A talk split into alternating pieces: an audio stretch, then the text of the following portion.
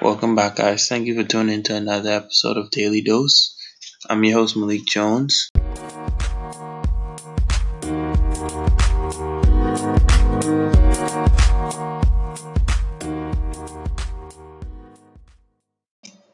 In the last episode, I talked about how this pandemic has affected the NBA, and now it has hit another sport, the NFL.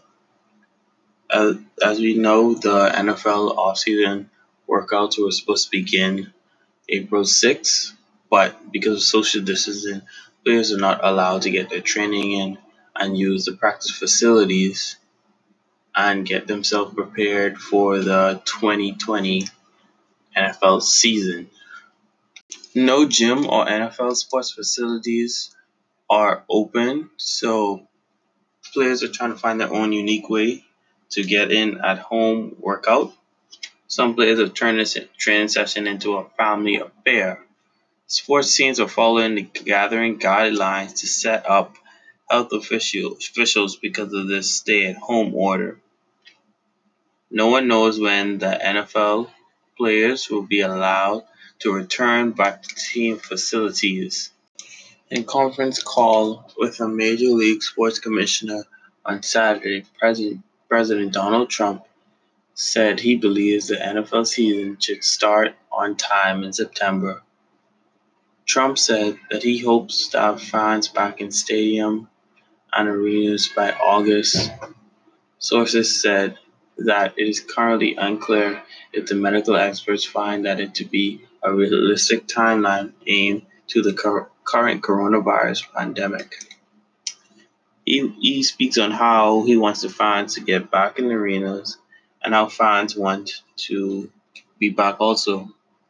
Fans don't like don't like just sitting home, you know, doing nothing because right now this is a very crucial time.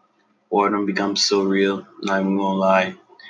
And just ain't got nothing to do and all we just want is, you know, to have some laughter, be with family, cheering for the team that we want and just to enjoy life as we know it. People all around the world today are finding different ways that they can help during this pandemic. Indianapolis Colts owner Jim Irsay has a team more than 10,000 and masks that he plans to distribute to the medical persons. Jim has is donating the masks to Indiana State Department of Health so that they can be distributed to hospitals most in need. The N95s are respiratory masks used to help protect doctors and nurses working with COVID 19 patients. The mask has been in short supply for healthcare workers and first responders across the country, and as they continue to fight the coronavirus pandemic. So, yet another NFL legend has died. On April 5th, a former New Orleans Saints kicker, Tom Lindsay, who famously made a 63 yard field goal in 1970 despite being born without toes on his right kicking foot, has died at the age of 73 due to the coronavirus. His legendary 63 yard field goal in the New Orleans Stadium allowed the Saints to come back and beat the Detroit Lions in the last second.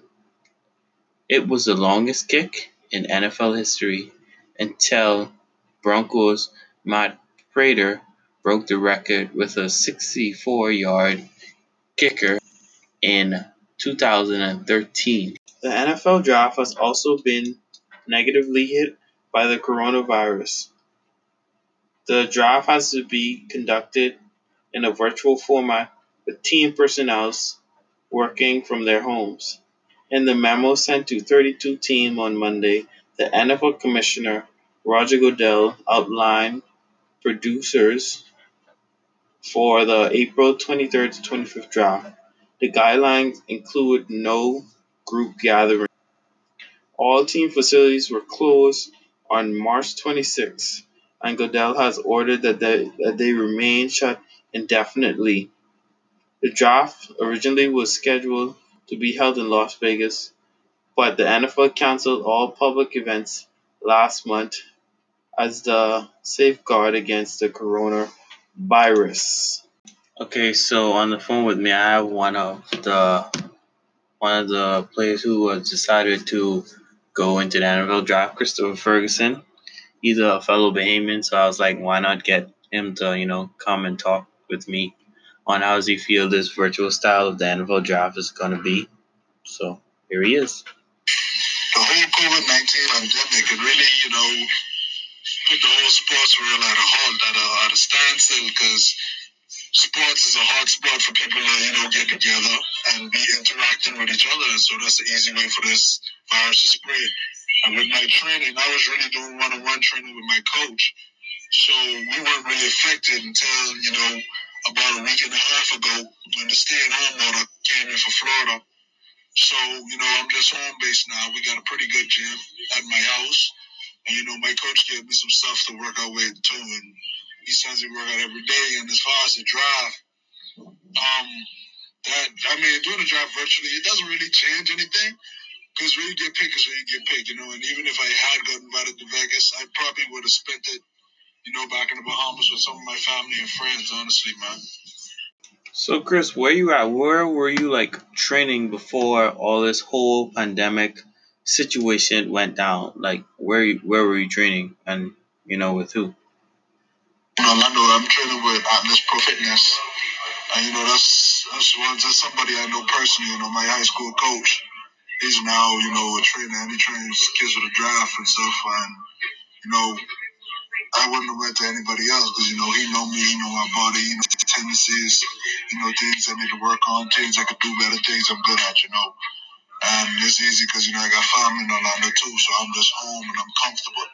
So Chris, what's what's going on? What are you and your agents hearing about? Are you hearing like some feedback from different NFL teams, or like what's what's going on? Uh, right now, yeah, we're getting a lot of good feedback. You know, my agent, he's there working hard, you know, also me, the good film I put out. So, you know, teams are interested. And it's, it's a good number of teams. I, I'm not to say, you know, I can't release the information as to what team showing interest, but it's, it's a good number. We're looking at, you know, about fifth, sixth round, you know, later rounds, but I mean, we just praying and you know, just working, know, I'm just working hard to put the Bahamas back on the map in the NFL. So, Chris, how did you feel about um, moving to the U.S. for school? Coming to America, you know, like I always, one thing I always did, I always made sure everybody knew I was a Bahamian and everybody knew I was from the Bahamas. Even on my campus in Cincinnati, everybody on campus knew who I was and where I was from and what I stand for and what I represented. In my locker, my flag was hanging in my locker. and my apartment, my flag was flying from my balcony while I was on the field, my flag was on the back of my helmet.